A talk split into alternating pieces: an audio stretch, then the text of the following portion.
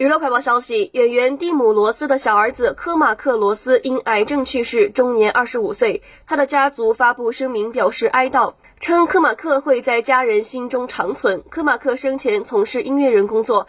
去年十一月，他确诊身患生殖细胞癌三期，此后开始化疗等治疗方式。今年八月，他发布了最后一条动态，表示：“请记住，生命是短暂的。